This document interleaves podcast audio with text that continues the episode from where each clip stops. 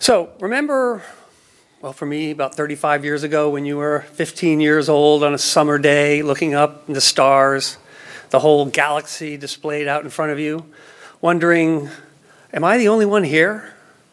Are there other planets up there? Are there other people up there? Well, fast forward, in my case, 35 years, and we now have the answer to that. Uh, the Kepler spacecraft, which is a telescope, a planet finding telescope, gives us the ability to identify whether or not there are planets around other suns, and also give us the ability to determine whether those planets could potentially support life. And by support life, I mean have water. Because what we've learned on Earth is that water is the key essential element to having life.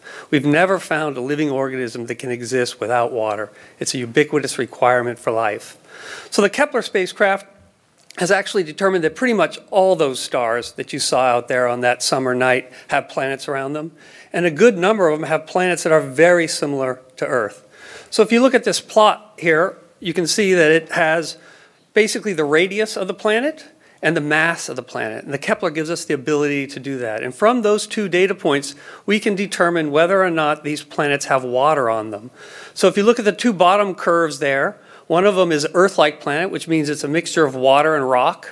And the next curve up is a 100% water planet that's just made of water. And then above that, you get into sort of the gas giants, the bigger planets that are all made of gas. Um, and as you can see, there's a, this is kind of an old plot. Uh, there's at least two or three planets that are Earth like. I think actually right now we're up to several hundred planets that we've identified that are Earth like, meaning they have water on them. Um, the one in red is probably the most important one because that's a planet that orbits one of the closest stars to us, which actually doesn't mean it's very close, it's still very far away. So, the Kepler concept is based on something that actually dates back a long time ago, which comes from our solar system, which is this concept of the habitable zone. And if you look at the blue crescent there, that's what's called the habitable zone. That's the area from our sun where you're not so close that all the water is going to boil off and turn to vapor, and you're not so far away that it's going to turn to ice. It's going to be so cold that it's going to turn to ice. And as you can see, Venus is too hot, so there's no liquid water on Venus, and Mars is too cold right? Mars just has ice on it. And outer planets are, are far too cold. Well, that concept has actually recently changed. We've actually been able to find liquid water on the moons of Jupiter. Uh, both the moons of Saturn and Jupiter, we've actually observed liquid water ex, ex, uh, coming out in geysers from those uh, moons.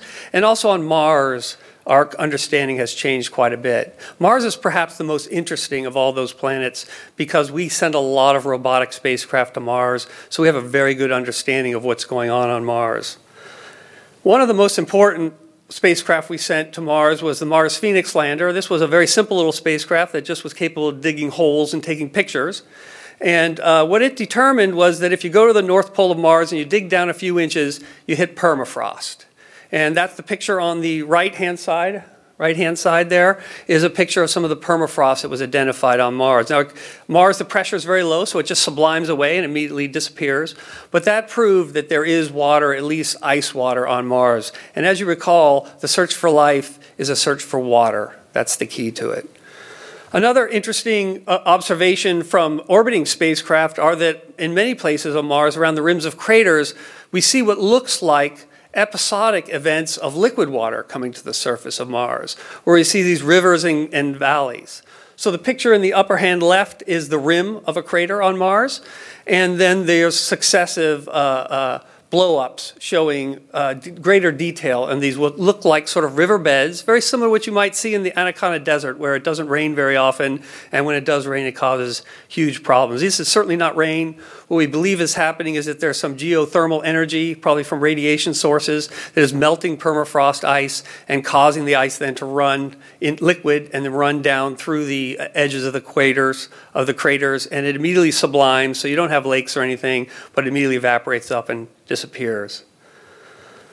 From the Mars Curiosity rover, we have the ability to actually go to Mars and get rocks and, and drill holes in the rocks and take some of the powder from drilling the holes and analyze those. And what we see pretty much ubiquitously in all soils on Mars is that there's a lot of water in those soils. This is water that's bound to particles of soil material. Perhaps more important than that, we also see carbon, we see oxygen, we see sulfur, we see hydrogen. And the atmosphere of Mars is about 2% nitrogen.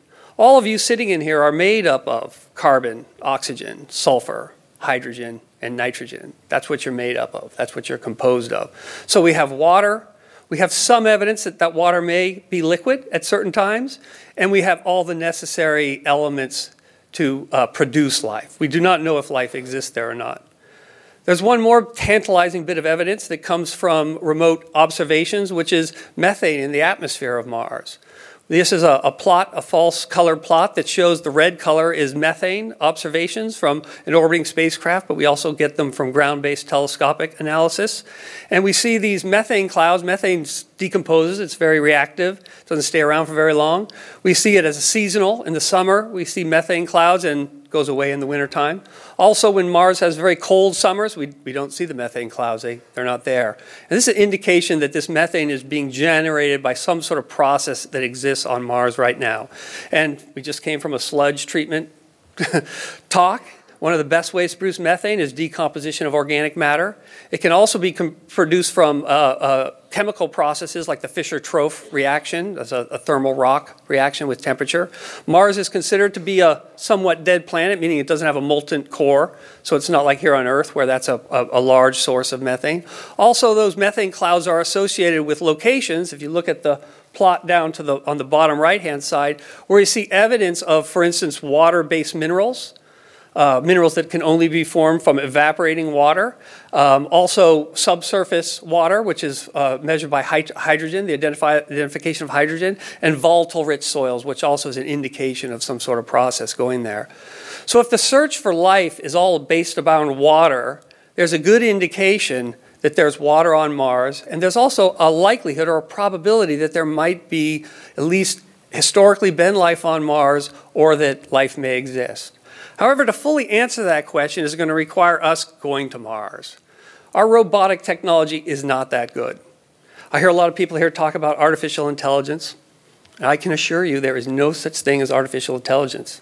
It does not exist. Right? We do not have that capability. We build robots, we send them to Mars, they do what they're programmed to do, and they can't do anything else. That's it.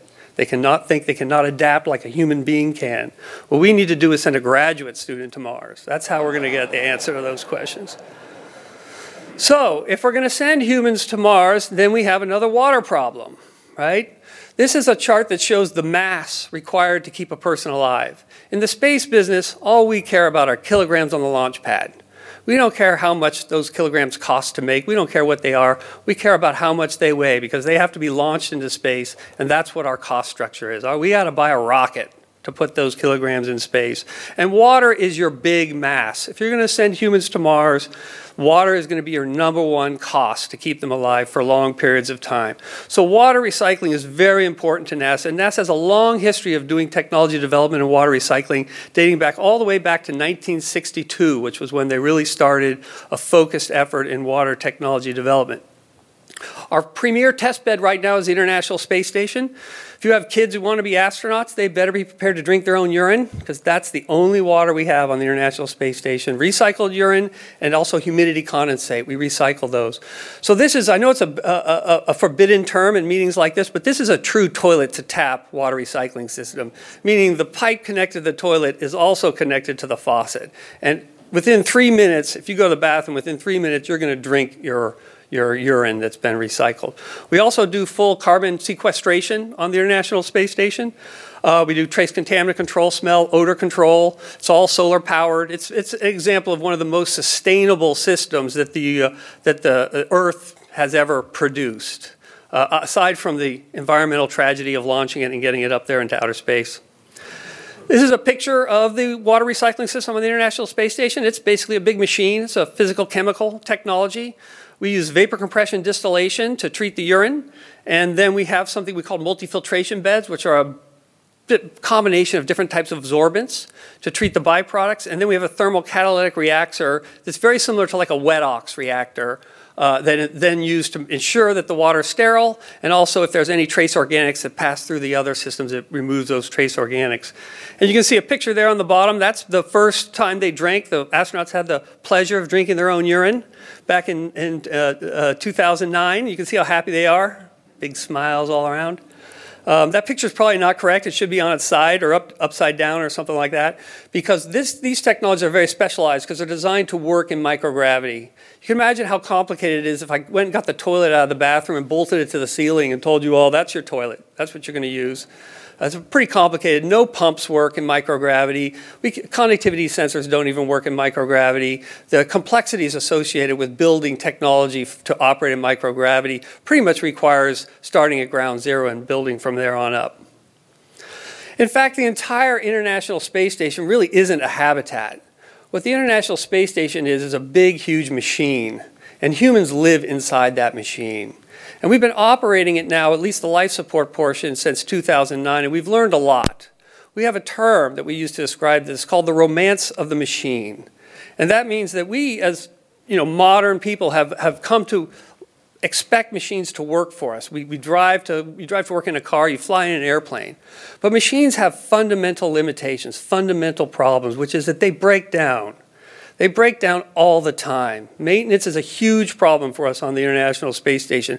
What we've learned from the International Space Station is that if you're going to go to Mars and you're going to colonize Mars, you're not going to be able to take machines along with you because they just do not have the level of reliability that's necessary for that type of mission. On a Mars mission, the shortest duration we're talking about is about three years. Takes one year to get there. You have to stay there for one year due to orbital mechanics, and it takes another year to come back. So we need to have machines that are going to work for a minimum of three years, right? So in the water recycling, that's sort of our advanced development programs right now are really focused on that. And if I can make a, a water recycling system that'll work for three years with no maintenance, no human interaction, well, I can probably do five years then. If I can do five years, oh, hell, I could probably do 10 years if I could do five years, right? And if I can do 10 years, what's stopping me from 20 years, right? The question is, is that possible? Could I make a water recycling system that's good for 20 years, no, inter- no human interaction, no maintenance? Could I make one that lasted for 80 years, potentially? Well, the answer is, of course, yes. You guys are all examples of water recycling systems that have lives of 50 to 80 years, typically. There's no small intestine maintenance that you have to go through in that 80 year period, right? Evolution has gone down a path to optimize your body to be a water recycling system. And you can seriously abuse it.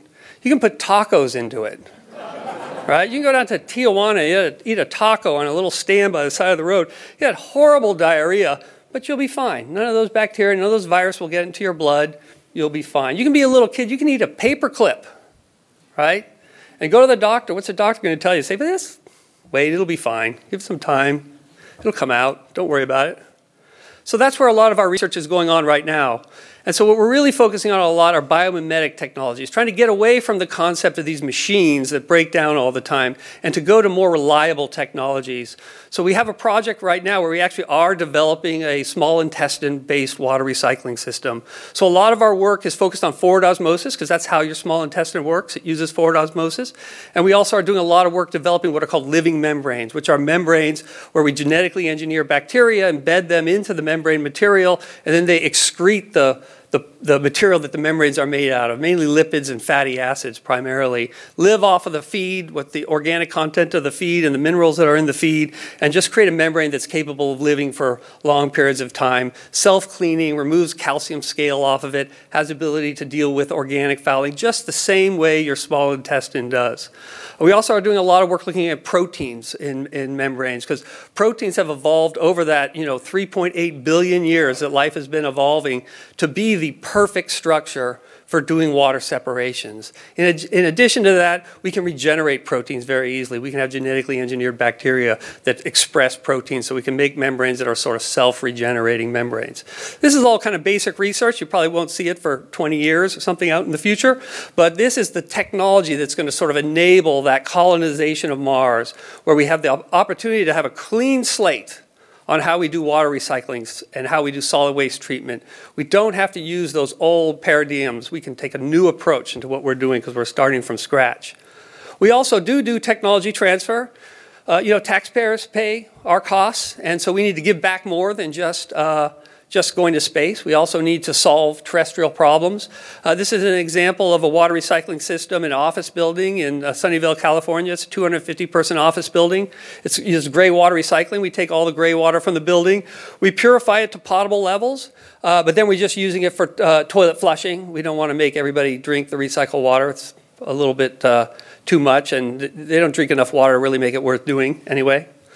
Um, this is another example of Army forward operating base system. So this was another uh, water recycling system that was developed, uh, and this was designed for a forward operating base. It's a 150 person forward operating uh, base facility designed to be airdropped into the site.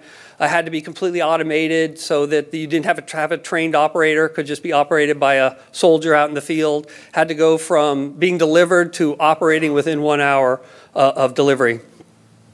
We've also done a lot of work in food processing industries as well. They tend to have very difficult wastewater streams to develop. We've done some work with distillation systems and some work with uh, forward osmosis systems in, in, uh, in the food processing environments as well.